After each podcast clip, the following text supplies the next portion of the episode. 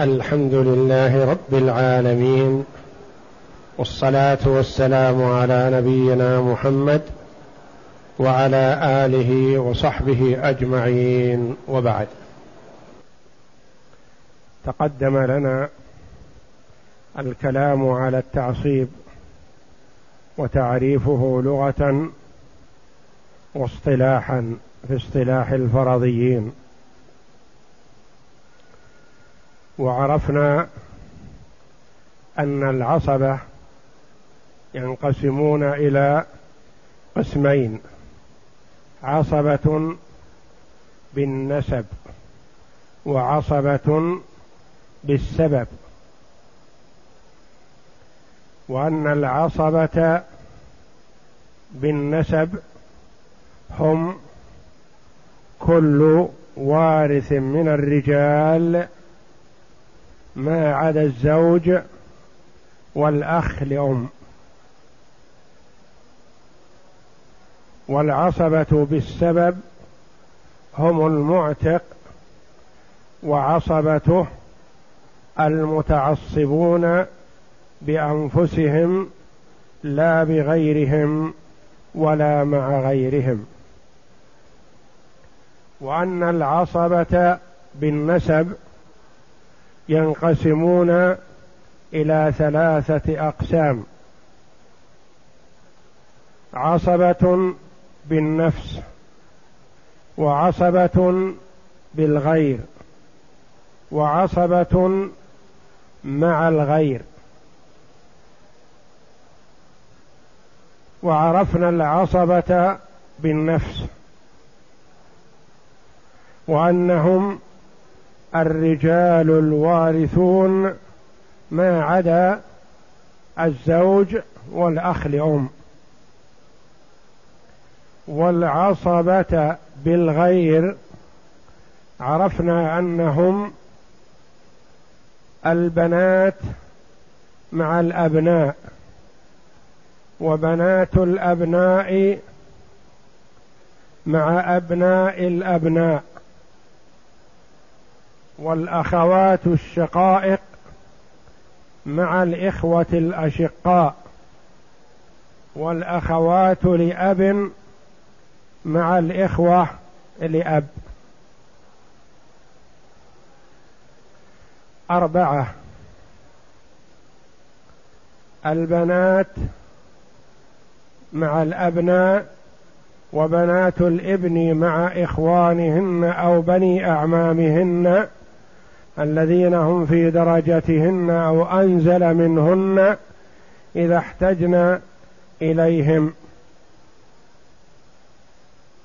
والأخوات الشقائق مع الإخوة الأشقاء. والأخوات لأب مع الإخوة لأب. هؤلاء عصبة بالغير. يعني أصبحوا عصبة بسبب غيرهم. الصنف الثاني عصبة مع الغير. يعني أصبحوا عصبة لا بغيرهم وإنما مع بوجود غيرهم. عصبة مع الغير. وهم وهن الأخوات الأشقاء أو الأخوات لأب مع البنات أو مع بنات الأبناء.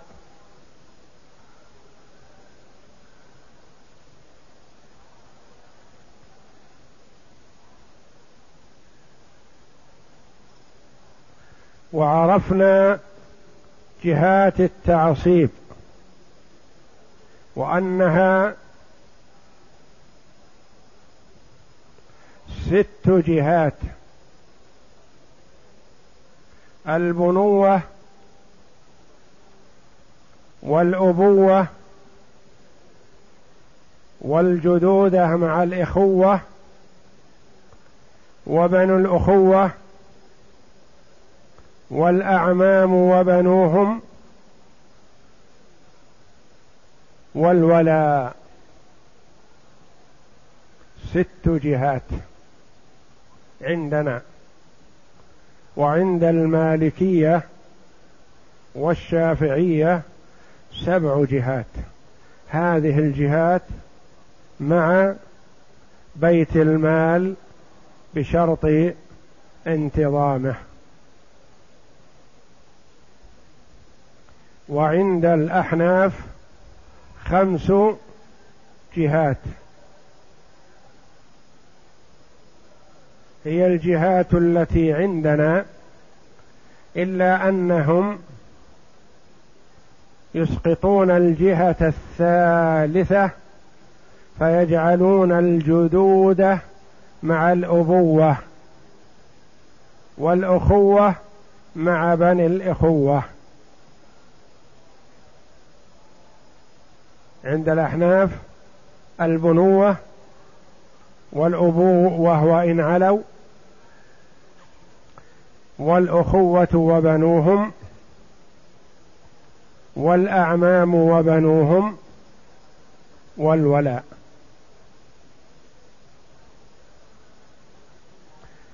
ومعرفة الجهات ضرورية لأن التعصيب بحسب الترتيب في الجهات. فلا نجعل التعصيب للأبوة مع وجود البنوة. البنوة مقدمة في التعصيب. ثم لأن هذه الجهات مرتبة بثم.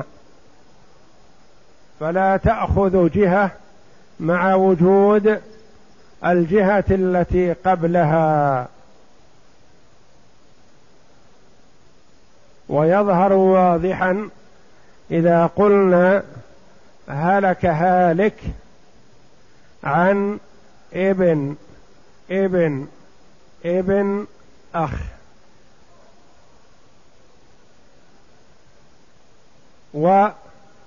وعم شقيق.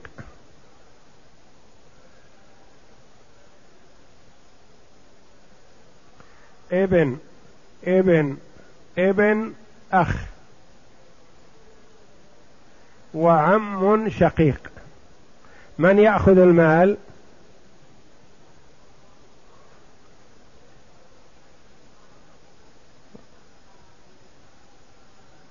ابن ابن ابن أخ وعم شقيق. ابن الأخ النازل لأنه في جهة الأخوة والعم يليه بعده. مثل لو قلنا ابن ابن ابن ابن ابن. وأب أيهما العاصب؟ الابن النازل.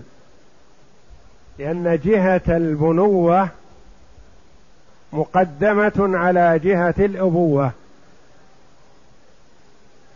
وجهة الأبوة مقدمة على الجدودة والأخوة. والأخوة وبنوهم بنو الأخوة مقدمة على العمومة. احفظ بيت الجعبري رحمه الله. فبالجهة التقديم ثم بقربه وبعدهما التقديم بالقوة جعلا.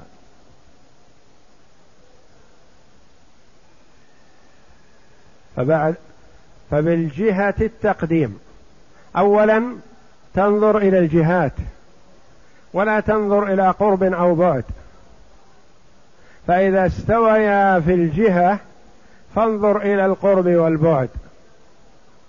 فإذا استويا في القرب والبعد فانظر إلى القوة.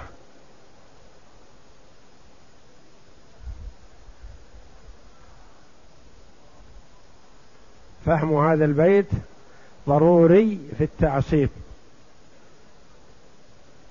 وهو الذي عدم فهمه والأخذ به هو الذي أوقع الكثير منكم في الغلط هذا.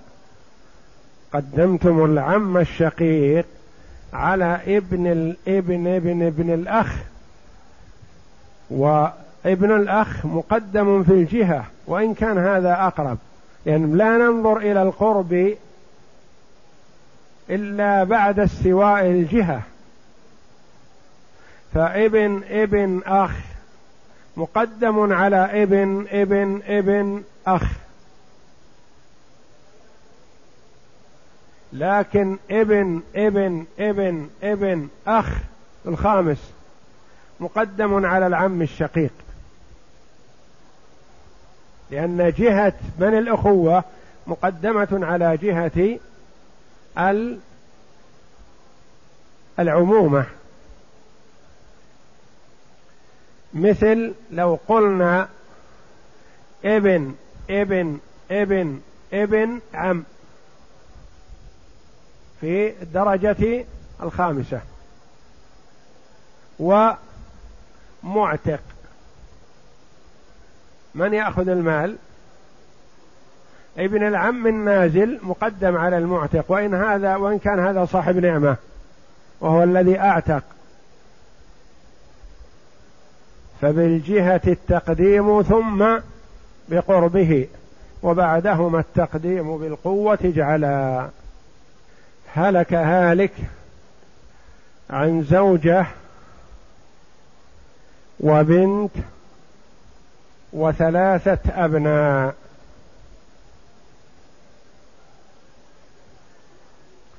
المسألة من ثمانية للزوجة الثمن واحد.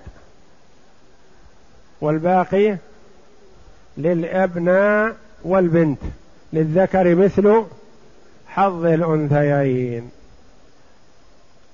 هلك هالك عن زوجة وبنت وثلاثة أبناء ابن. من ثمانية للزوجة ثمن واحد وللبنت والأبناء بنت وثلاثة أبناء ابن. للبنت النصف. وللأبناء أبناء الابن الباقي. للذكر مثل حظ الأنثيين ما في أنثى وهم ثلاثة والباقي ثلاثة. منقسمة.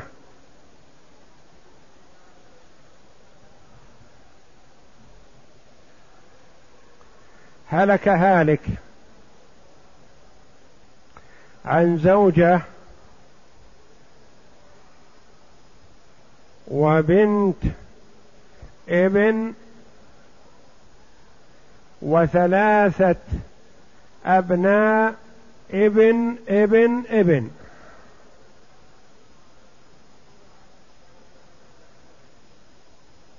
يحسن أن تكتبوها. لأنها قد يكون فيها إشكال عند بعضكم. زوجة وبنت ابن وثلاثة أبناء ابن ابن ابن. يعني ثلاثة الأبناء أنزل من بنت الابن.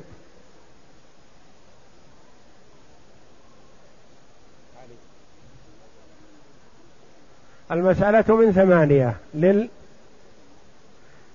للزوجة الثمن واحد. ولل ولبنت الابن النصف أربعة. والباقي لثلاثة أبناء الابن النازل. ألا يعصبون هذه عمتهم أو بنت عم أبيهم ما احتاجت إليهم أحسنت لأنها لو احتاجت إليهم طلبتهم. انتبه مسألة ثانية. زوجة وبنت وبنت ابن وثلاثة أبناء ابن أنزل منها. ثلاثة أبناء ابن ابن ابن.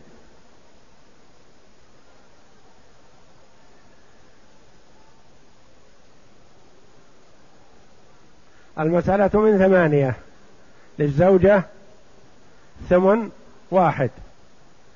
وللبنت النصف أربعة. لا ما غير من ليست من ثمانية. وهو صحيح.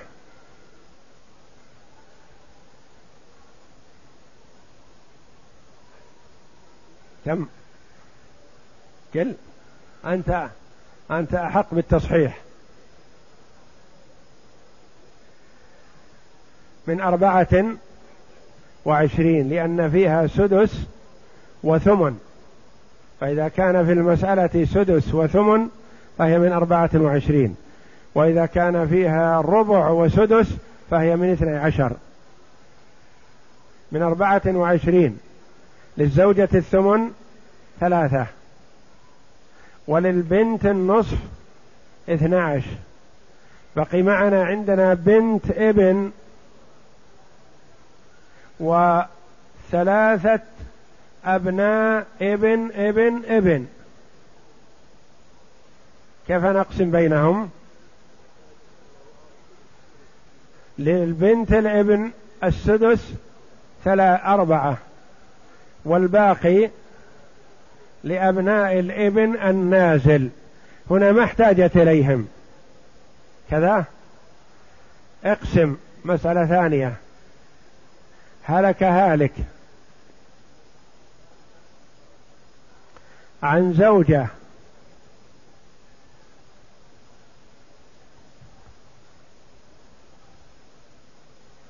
وبنت وبنت ابن وبنت ابن ابن وثلاثة أبناء ابن ابن ابن ابن الرابعة.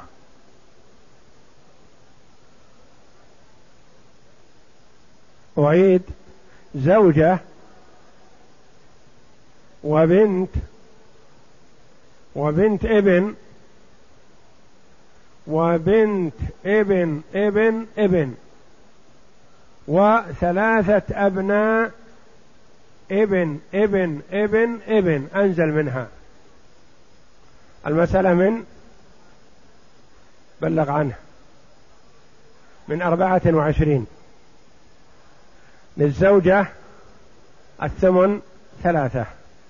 وللبنت النصف اثنى عشر. ولبنت الابن السدس تكملة الثلثين. ولبنت الابن التي أنزل منها ماذا؟ مع من هم أنزل منها ليسوا بإخوانها هم أنزل منها لكنها التفتت إليهم وقالت أنا عمتكم ونشترك لأنهم هؤلاء لولاهم سقطت. فهي التفتت إلى من هو أنزل منها واشتركت وإياهم للذكر مثل حظ الأنثيين. راح من المسألة ثمن ثلاثة للزوجة. ونصف اثنى عشر للبنت كم هذه؟ خمسة عشر. وسدس كم؟ تسعة عشر. وبقي معنا خمسة. لثلاثة الأبناء الإبن النازلين مع بنت الإبن التي هي أعلى منهم للذكر مثل حظ الأنثيين.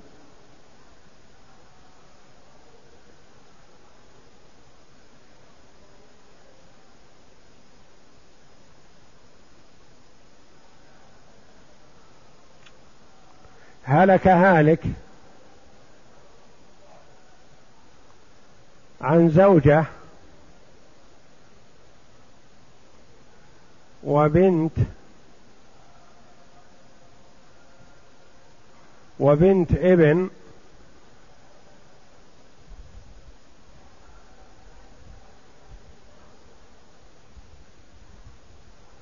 وبنت ابن ابن ابن وإبن إبن إبن إبن أنزل منها. وأخ شقيق.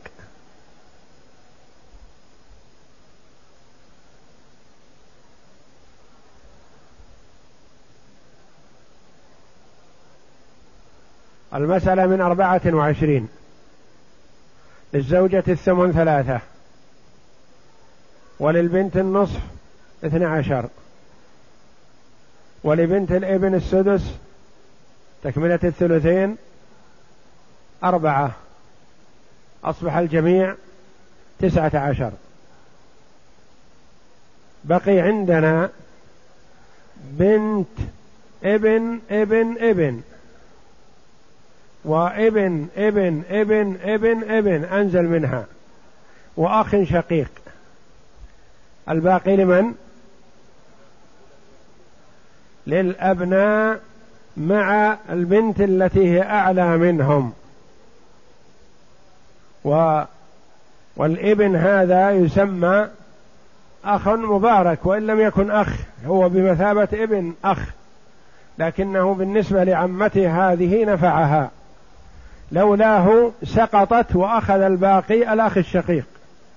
لكن لما وجد في جهة البنوة وإن كان نازلا فهو يأخذه عن الأخ الشقيق.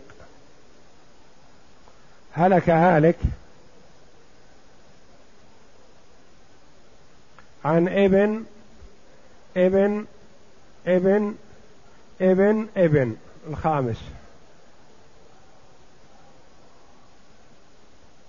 وعم شقيق. المال لابن الابن النازل ويسقط العم الشقيق. لأن الابن ابن الابن مقدم في الجهة. هلك هالك عن أخ شقيق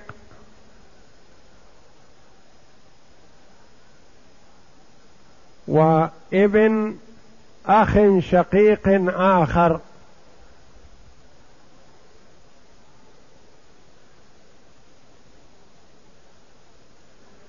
المال لابن الأخ للأخ الشقيق وليس لابن الأخ الشقيق الآخر شيء لأن الأخوة مقدمة على بني الأخوة.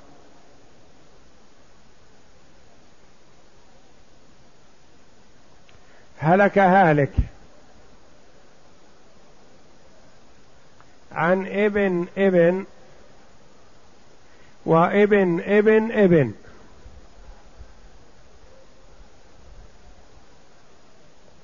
ابن ابن وابن ابن ابن. المال لابن الابن الأول وليس للآخر شيء. وإن كانوا من جهة في جهة واحدة هم في جهة واحدة جهة البنوة. لكن نظرنا إلى القرب. نظرنا إلى القرب.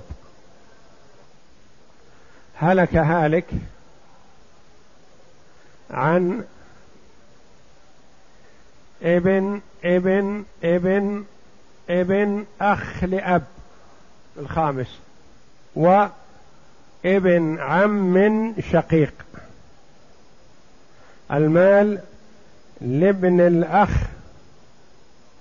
في الدرجة الخامسة مقدم على العم الشقيق وعلى ابن العم الشقيق لأن جهة بني الأخوة مقدمة على جهة العمومة.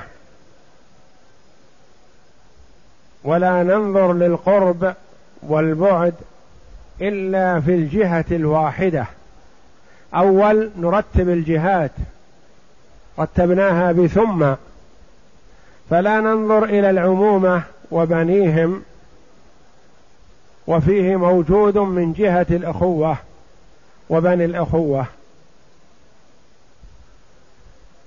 فإذا كان في فإذا كانوا في جهة واحدة كابن عم وابن ابن عم أعطينا الأقرب. فإذا كان تساووا في القرب أعطينا الأقوى. فمثلا عم وابن عم نعطي العم وندع ابن العم لأنه وإن كانوا في جهة واحدة إلا أن العم أقرب.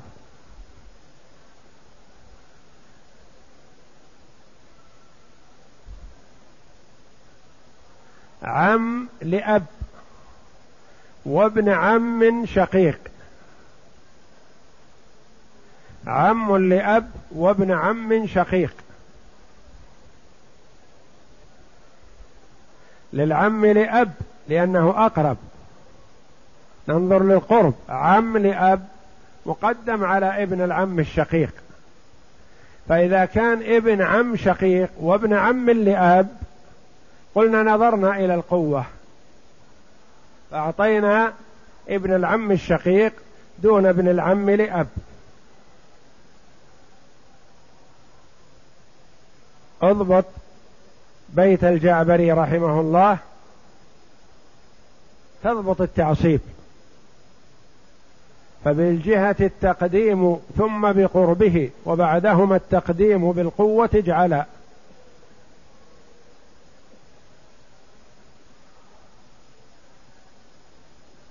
أول التقديم بالجهة ثم بالقرب ثم بالقوة. القوة يأتي في الشقيق لأب فقط. والقرب التسلسل ابن ابن ابن. والجهة الجهات الست. لا تأخذ الجهة. الثانية مع وجود أصحاب الجهة الأولى. ولا تأخذ أصحاب الجهة الثالثة مع أصحاب الجهة الثانية. ولا تأخذ الجهة الرابعة مع وجود الجهة الثالثة وهكذا.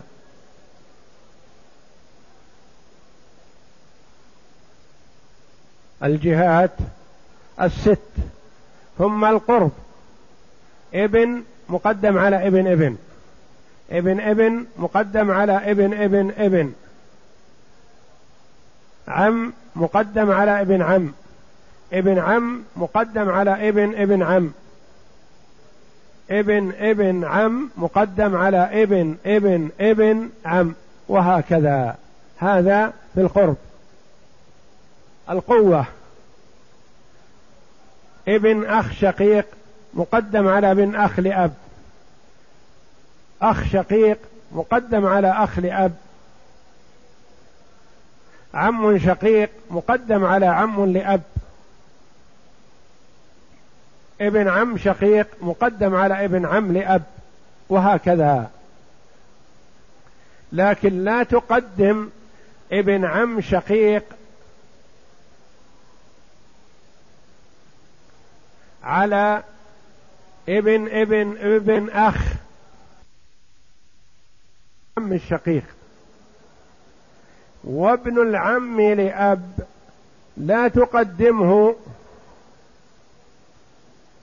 على ابن عم شقيق. ابن العم الشقيق مقدم على ابن العم لأب. وإذا كان ابن ابن ابن عم شقيق. ويوجد ابن عم لأب. فأيهما المقدم؟ ابن عم لأب وابن وابن ابن عم شقيق. الشقيق هنا أبعد وابن العم لأب أقرب. فننظر إلى القرب قبل القوة. فنقول نعطي ابن العم لأب مقدم على ابن ابن العم الشقيق. فأول النظر في القرب قبل القوة. أول الجهة ثم القرب ثم القوة. القوة تأتي في الشقيق وللأب تأتي في الإخوة وبنوهم والأعمام وبنوهم. والقرب يتأتى في كل العصبة تقريبا. مثلا جد وجد لأب. جد لأب وجد وجد الجد. أيهما المقدم؟ جد الأب مقدم على جد الجد وهكذا. وكذلك الأبناء. ابن مقدم على ابن ابن. ابن ابن مقدم على ابن ابن ابن. أنزل منه وهكذا.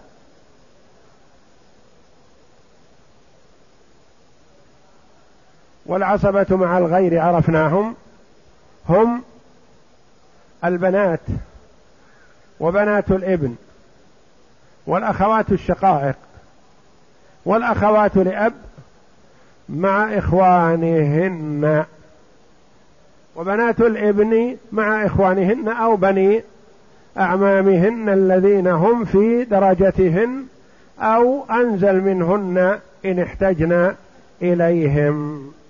يقول رحمه الله فائدة متى عدمت العصبة من النسب ورث المولى المعتق ولو أنثى ثم عصبته الذكور الأقرب فالأقرب فإن لم يكن عملنا بالرد فإن لم يكن ورثنا ذوي الأرحام.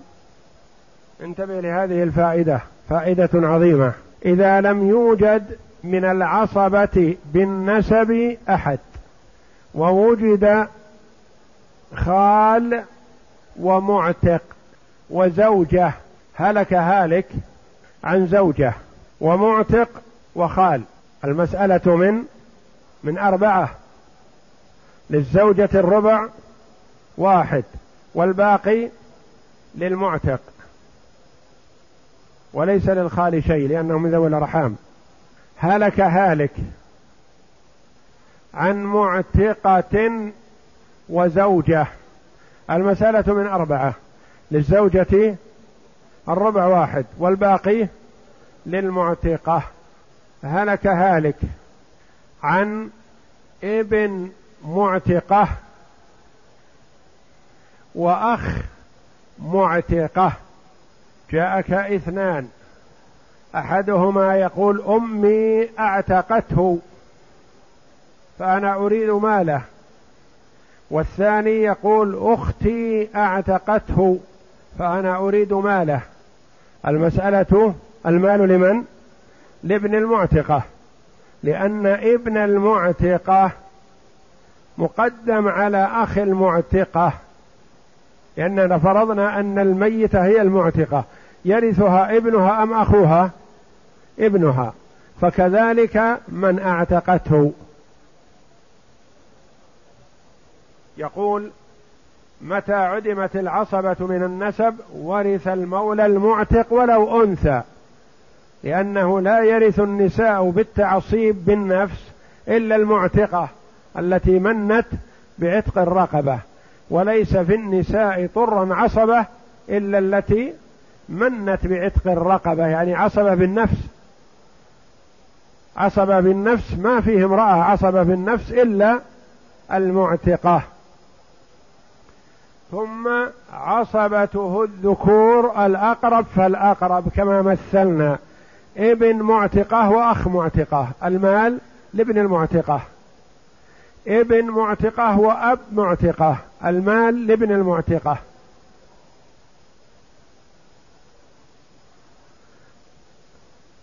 ابن عم معتقة وزوج معتقة لمن المال؟ لابن العم لابن عم المعتقة وليس لزوج المعتقة شيء لأن ابن العم عصبة للمعتقة وأما الزوج فليس بعصبة للمعتقة. فإن لم يكن عملنا بالرد هلك هالك عن بنت ابن وأب أم بنت ابن وأب أم.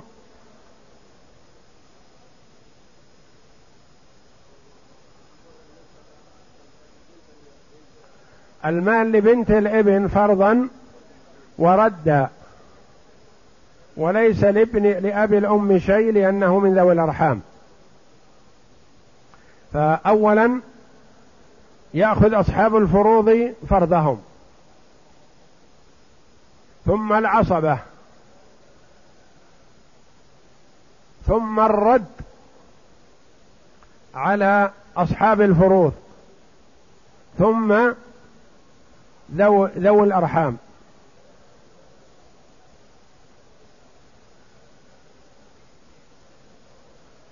هالك عن أم وأب أم.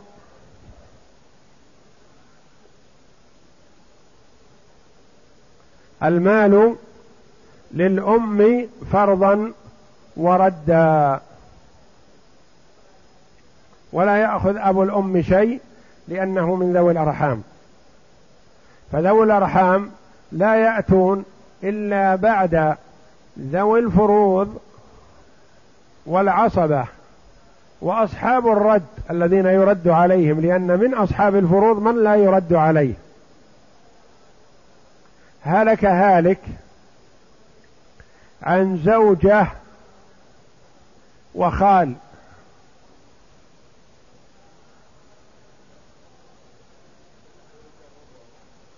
زوجة لها الربع واحد والباقي للخال لأنه من ذوي الأرحام فهو يأخذ الباقي ولا يأخذ الزوج ولا الزوجة ما يأخذ تأخذ الزوجة شيئا من الرد لأن الرد يرد على أصحاب الفروض ما عدا الزوجين.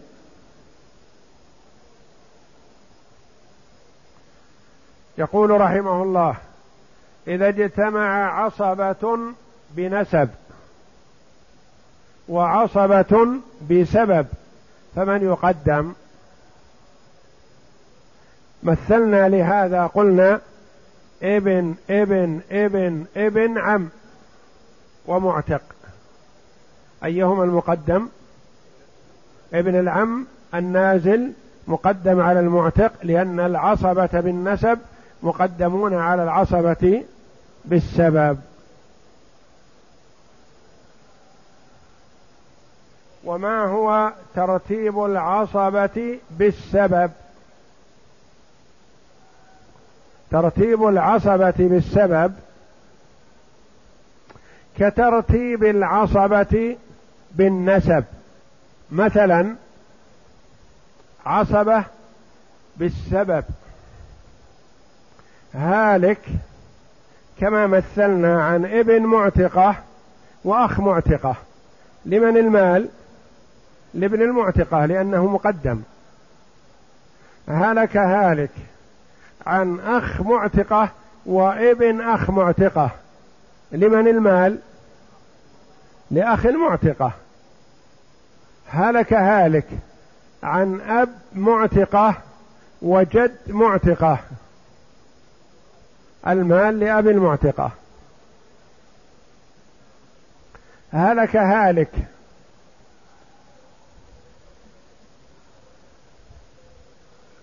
عن أخ معتقة لأب وابن أخ معتقة شقيق. المال لأخ المعتقة لأب لأنه أقرب. هلك هالك عن ابن عم معتقة شقيق وابن عم معتقة لأب للشقيق لأنه أقوى.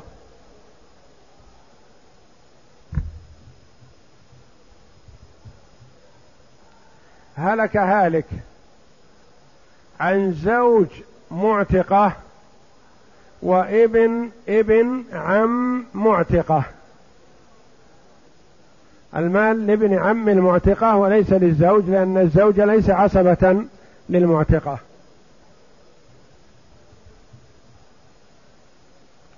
إذا اجتمع عصبة بنسب وعصبة بسبب قدم العصبة بالنسب. من المعروف عصبة النسب هم الأبناء والآباء والإخوة والأعمام وبنوهم. لأن النسب أقوى من الولاء وقد تقدم ذكر جهات التعصب الستة فجهة الولاء هي آخرها. ولنمثل ذلك بمسألة القضاة وهي أنه اشترى ابن وأخته أباهما فعتق عليهما ثم ملك الأب قنا فأعتقه ثم مات الأب ومات العتيق بعد ذلك فميراث العتيق لمن؟ تصور المسألة. هذه مسألة القضاة. أخطأ فيها أربعمائة من القضاة. لا تكن مكملا لهم.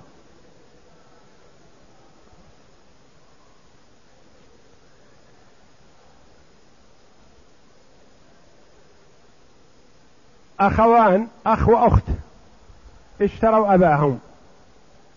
وإذا اشتروا أباهم عتق عليهم في الحال. الأب بعدما من الله عليه بالعتق بسبب ولديه اشترى شخصا قنا واعتقه. قال كما أعتقني الله بسبب ولدي فأنا أعتق غيري. فأعتقه. فمات الأب. ومات العتيق بعد ذلك. ولا يوجد لهذا العتيق سوى هذا الابن وأخته. لمن المال؟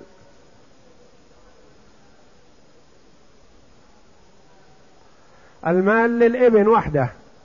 لما؟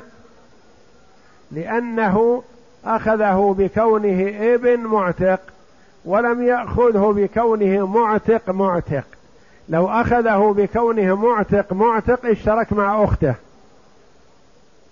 لكنه هو أخذه بكونه ابن معتق فجهة البنوة مقدمة على جهة الولاء.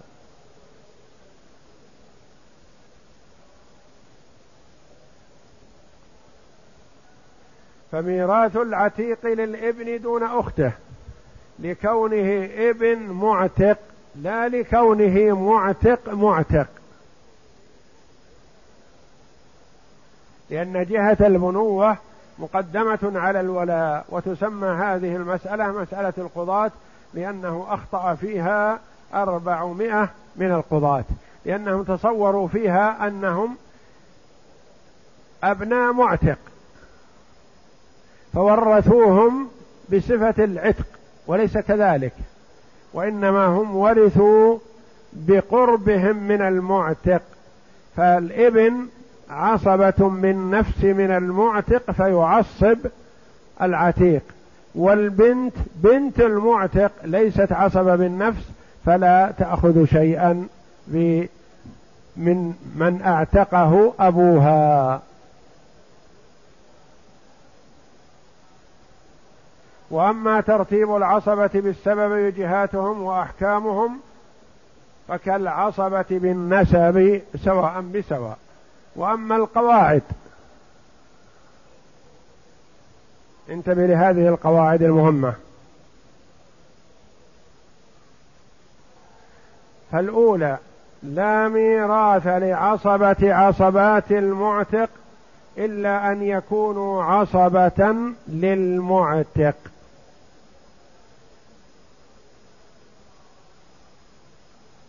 لا ميراث لعصبة عصبات المعتق. افرض المعتق امرأة. لها ابن. ولها أخ.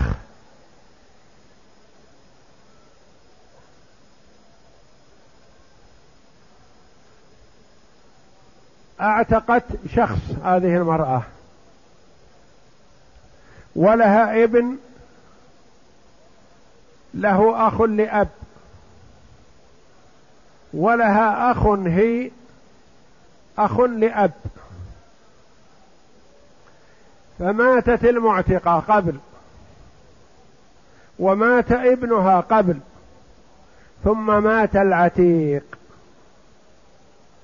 فأخو ابنها يسمى عصبة عصبة المعتق. وأخوها يسمى عصبة المعتق.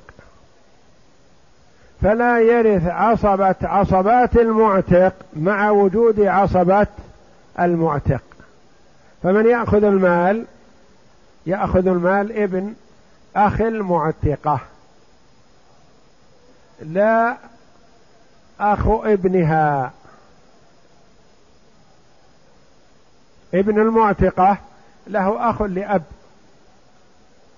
والمعتقة لها ابن ابن ابن عم. فيأخذ المال أخو ابن المعتقة أم ابن ابن ابن عم المعتقة؟ ابن ابن ابن عم المعتقة مقدم لأنه عصبة للمعتقة. وأما أخو أخو ابن المعتقة فهذا عصبة عصبات المعتقة.